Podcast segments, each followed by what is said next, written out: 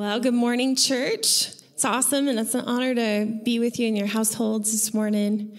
Looks like you guys got some work done during COVID, did some renovations, or maybe it's just a hot mess because you don't have to clean it up. I don't know. Um, but anyway, it's an honor to be in your house, and um, bless you. Hi, kids. I love you, children. Um, all right, well, let's get into this. We are in a series called Revive, and Pastor Kurt has been um, bringing some awesome messages to us, and he has been really exploring and um, felt like God impressed it on his heart to make sure that City Lights Church, that we're not just Christians who are used to church and in shape for church as usual, as normal, and we go to conferences and we go to do our Christian life. He wants his church to be ready for a move of God for revival. He wants us to be revival fit. And Pastor Kurt's talked about this um, for six weeks. This is week seven. I'm going to continue in this vein. Um, this morning, my message is called The Anointed Church. Last week, he spoke about the victorious church. And how many of you know if we're victorious, we are also anointed in this hour Amen and amen. Um, I'm going to get into the message about what Jesus' mission statement is, what Jesus was about, is what I want to be about, what is what I want my legacy to be about. If the head is doing something, how many of you know Jesus is the head of the church? That if the head is thinking thoughts and doing things, that the body should line up with what the head is doing. And that is my heart, that we would flow with Jesus in the anointing of the Holy Spirit. Um, so last week, I, I would highly recommend if you haven't checked out Pastor Kurt's message on the Victorious Church to do so. It was a very good message. And he took us to um, the book of Matthew, and Jesus asked his disciples the most important question of all. Jesus said, Who do you say that I am? And this time, this time, Peter got the answer right. Peter um, said to Jesus, You are the Messiah or the Christ or the anointed one. Did you know that that's what Messiah and Christ, what they mean in the Greek and the Hebrew is he is the anointed one, the chosen one, the prophet, priest, and king. Jesus, is the one, the Messiah that everything talked about. He, Peter said, You are the Messiah, you're the Son of the living God. And Jesus looked at him and said, Awesome. That's right. Blessed are you, Simon of Jonah. That's another name for Peter. For this was not revealed to you by flesh and blood, but by my Father in heaven. Peter nailed it. He had a revelation of who Jesus was because he got to tap into the thoughts of Father God in the unseen realm. And this morning, I really, I really just want to keep drilling this fact that we need to see what the Father is seeing and saying in our, in our ears, in our eyes, in our mind, in our spirits, and not be looking at flesh and blood. Because flesh and blood and the reality of this world around us cannot actually reveal to us the things of the kingdom. That's being revival fit learning to discern and get revelation from Father in heaven. And how many of you want revelation from the Father in heaven? I do. I do. And the funny, this is just like all of us. Did Peter get it right all the time? Well, absolutely not, because we know that in six verses, six verses later in the same chapter, this, this guy who had this revelation from the Father in heaven totally blew it. And Jesus actually rebukes him because he's operating out of the wrong spirit. Six verses later, I'm going to let you look that up. But the same guy who has this heavenly revelation can just blow it. And how many of you sometimes blow it? I want to get better about it. Help us, Lord, right? Well, did you guys know that an entire town had a moment like Peter where the Father in heaven was revealing something to a town?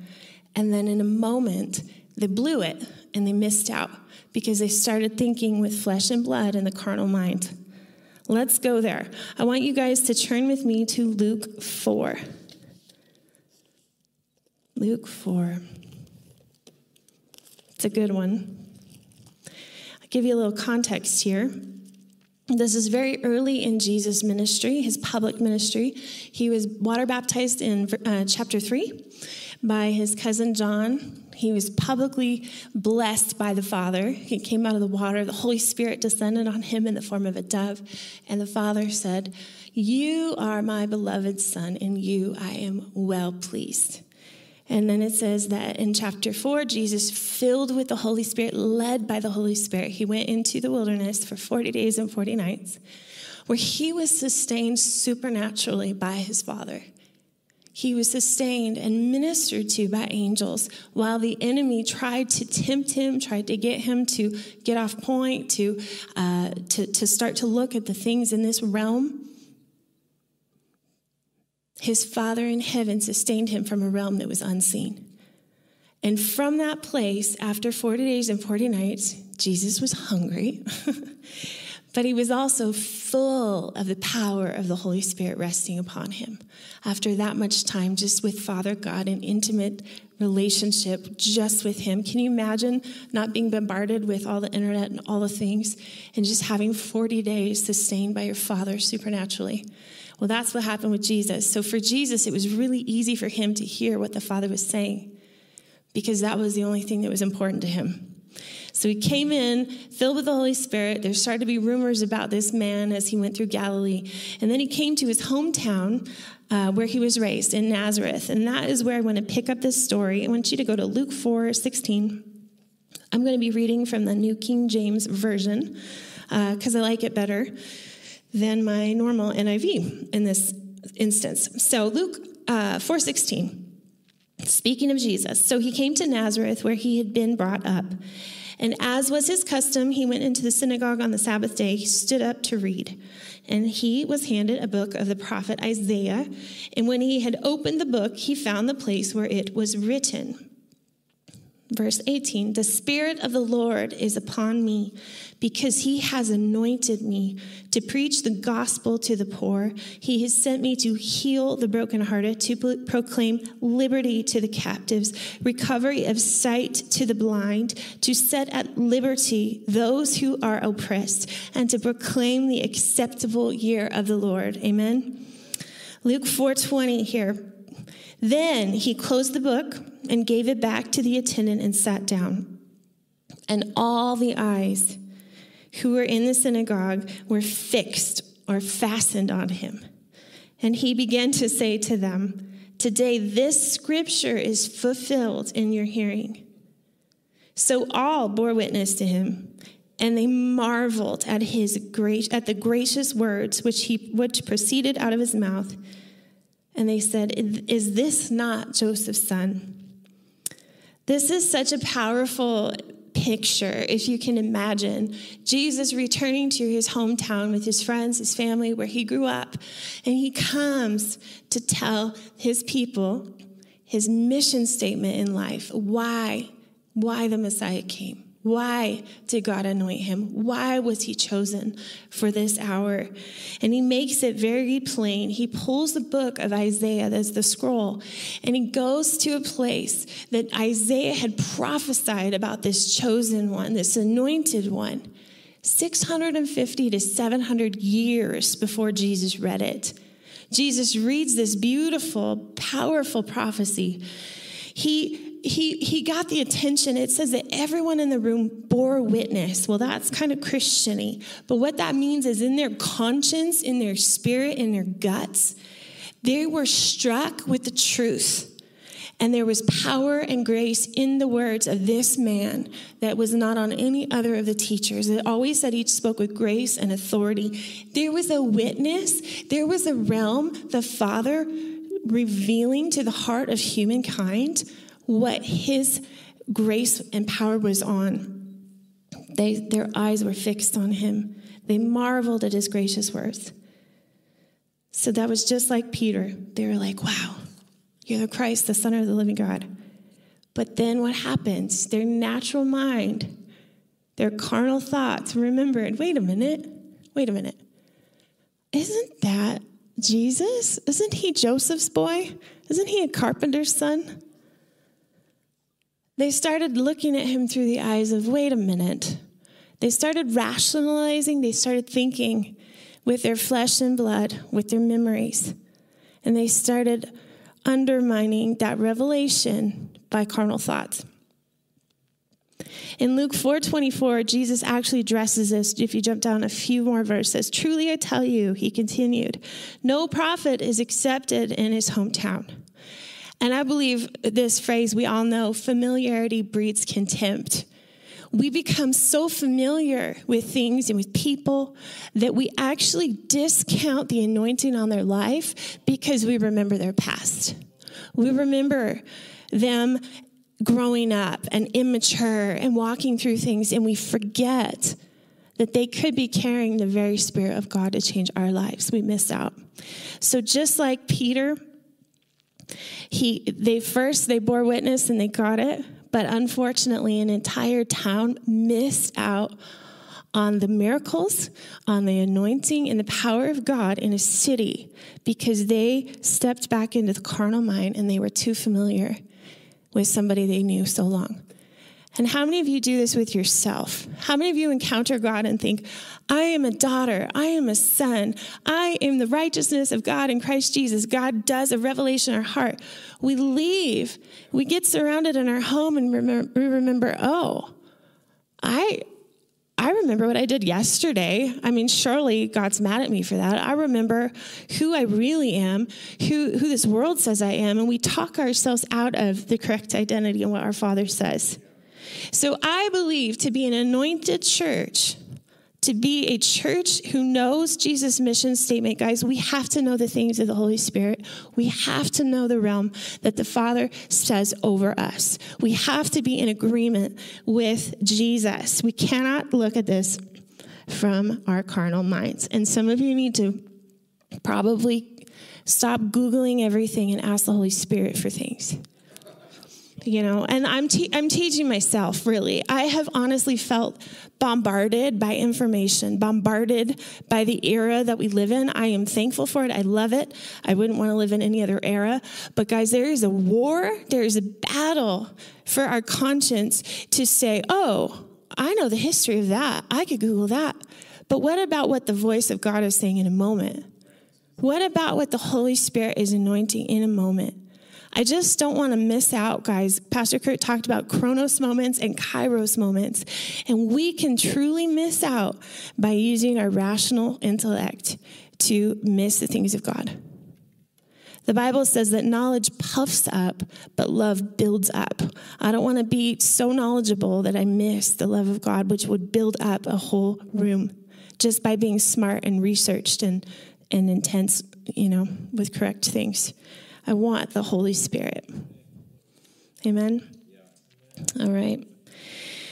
All right. So this is Jesus' mission statement. And I I just want to say if Jesus said this is his what he came to do, what he was anointed to do, like I said before, if he is the head of the church, the body needs to follow. This needs to be our mission statement as an individual, as a body, as a church, because Jesus came and was anointed for a purpose. It wasn't just this, oh, ethereal, Jesus loves. It was like, nope, he's actually got a mission. He wants to, it says he, he came to destroy the works of the devil. He came to dismantle the works of the devil. The devil comes to steal, kill, and destroy. Jesus comes to do the opposite. Okay? I'm going to remind you the Spirit of the Lord is upon me. He's anointed me to preach the gospel to the poor. What it means there with the poor is anyone in lack. In lack. And the word um, preach, that Jesus came to preach, that's actually where we get our word evangelize.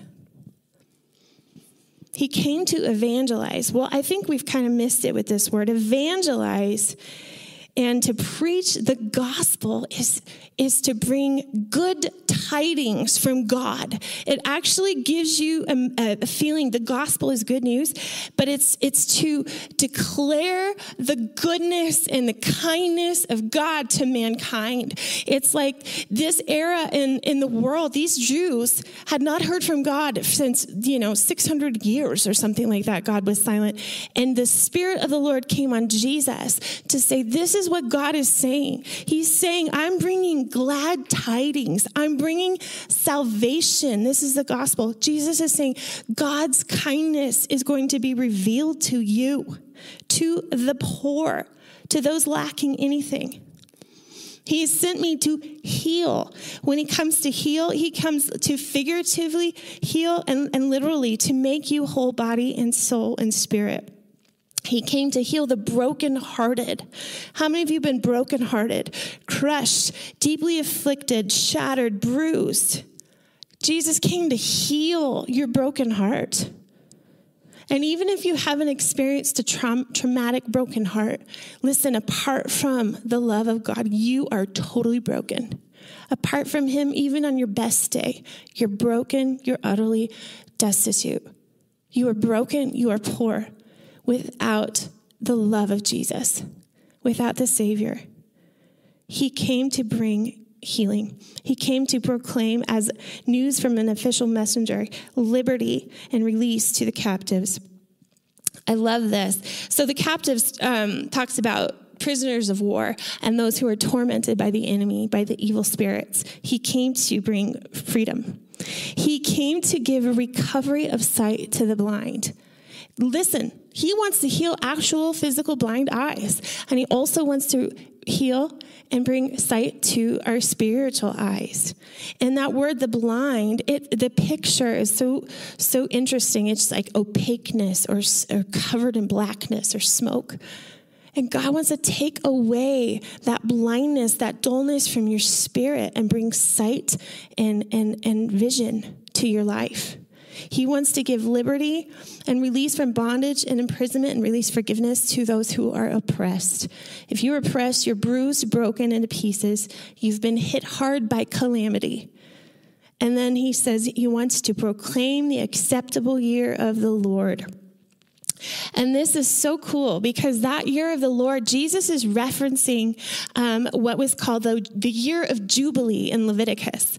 And the year of Jubilee came every 50 years to the Israelites because God wanted it to be a year where um, the land that had been mortgaged was returned to its owner, all debts were forgiven, and Israelite slaves were released and freed.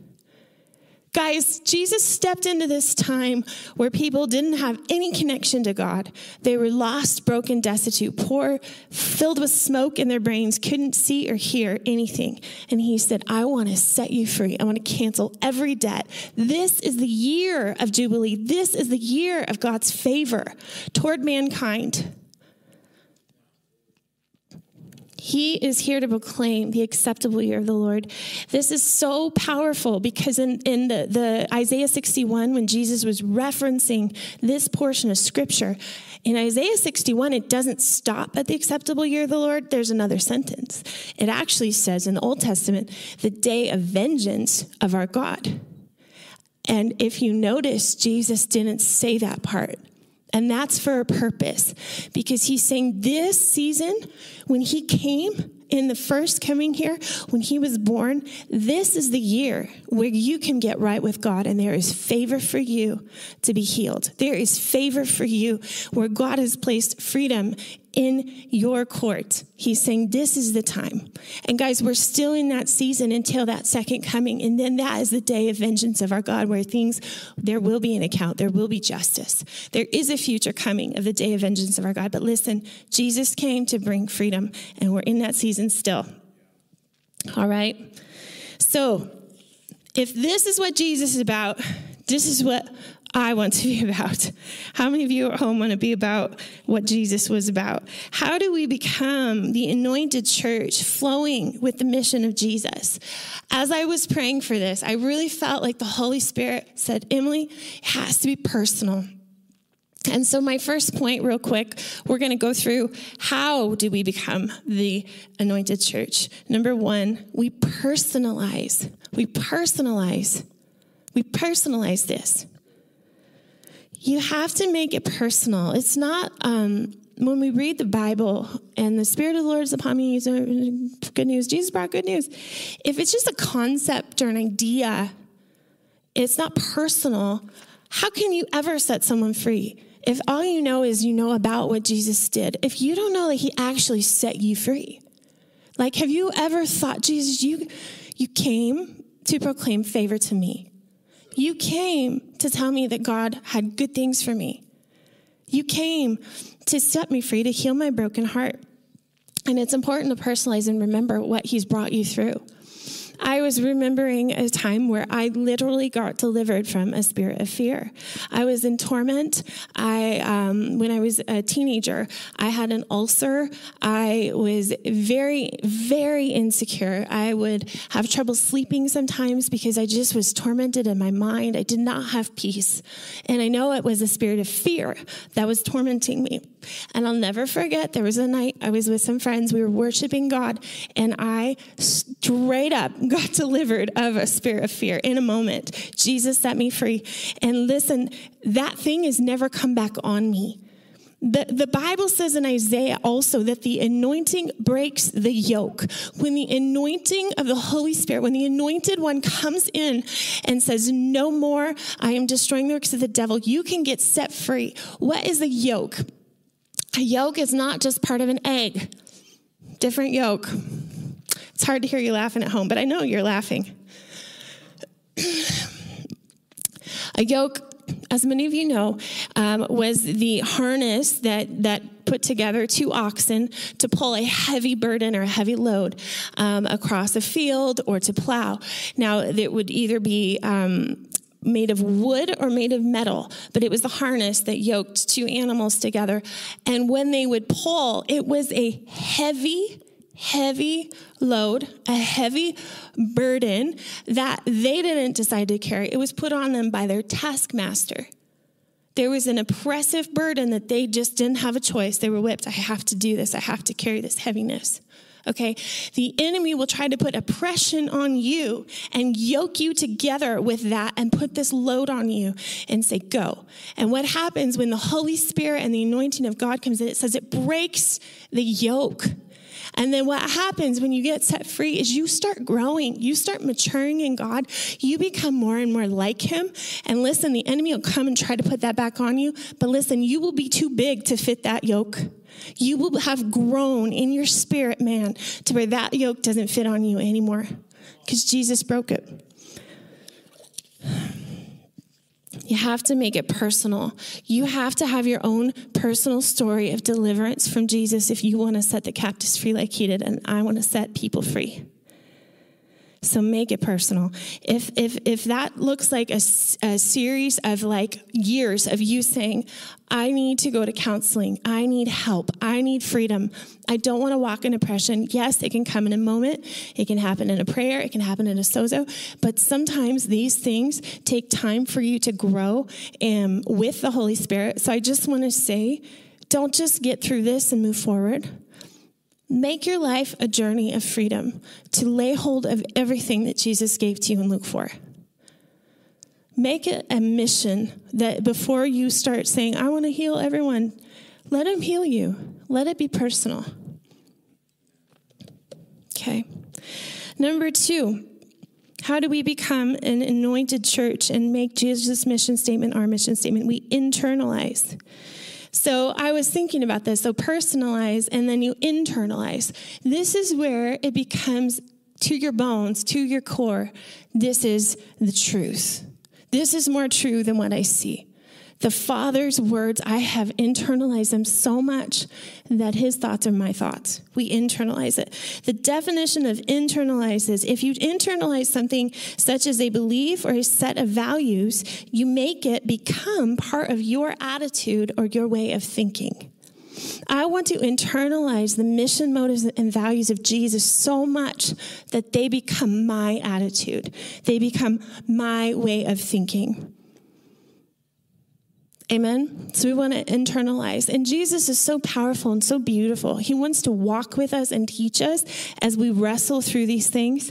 And this is such a beautiful thing about the Lord Jesus. It says he wants us to come to him as we process this because he wants to teach us what he's like so that our mission isn't this gritting my teeth, observing it. He's saying, Come close to me. Watch this. Matthew 11, 28 through 30. Jesus says this Come to me, all you who are weary, burdened, and burdened, and I will give you rest. Take my yoke upon you. Learn from me, for I am gentle and humble in heart. You will find rest for your souls, for my yoke is easy, my burden is light. So you contrast the yoke, the heavy burden of sin and slavery and brokenness that makes you weary and weighed down, that the taskmaster puts on you, versus Jesus' yoke he wants you to be yoked to him because his yoke is easy, his burden is, is light. And the picture here, if you will, is when there are um, there's a new small um, cow learning to to pull a yoke and pull a load, they get paired up with a very experienced and very strong ox. And that ox, they match him up, but the, the strong ox is carrying most of the load while the other one is just walking next to and learning. That's what Jesus is saying. He's saying, Let me do the heavy lifting. My yoke, it's so easy if you walk with me and you learn from me. It's so easy. My burden is light for you. He wants you to just walk in step with Him, internalize, work this stuff out. He is gentle and humble. He will put that inside of you, and it's not heavy and it's not hard, and He'll do all the work. So we need to do this.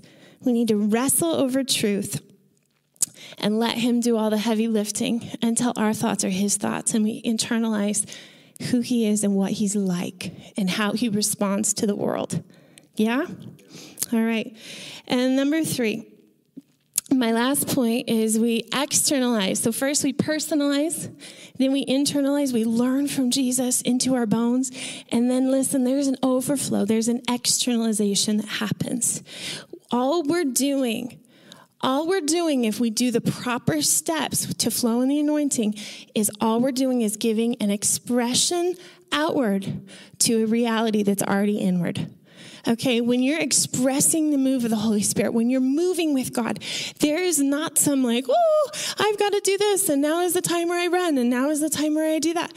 No, no, no, no. I've already got the fireworks of God happening on the inside of me because it's in me. And I'm just giving expression. And I'm just saying, man, that's a poor person. God, you came to comfort and to, to uh, minister to the poor. Oh, man, there's someone with a broken heart. From the inside of me, I know the anointing of God came to heal the brokenhearted. So I'm going to step out and heal the brokenhearted because he healed my broken heart. I'm going to set free captives because I have been set free. The Bible says in 1 John 4 17, as he is in this world, so are we. As he is, so are we in this world. So the Bible puts this responsibility, Jesus puts this responsibility to say, church, as Jesus is, that's how you should be in this world. Like, we need to externalize an unseen realm. We need to know what the head of the church, Jesus, is saying and doing. And we need to be his body and externalize a reality that comes from the voice of the Father. We don't want to miss it. We don't want to process. We don't want to think. We want our heart and our connection with the Holy Spirit to drive out the works of the enemy, to bring captives freedom. In Jesus' name. So, my prayer is God, give us eyes to see a world full of problems through the lens of your kingdom, through possibility.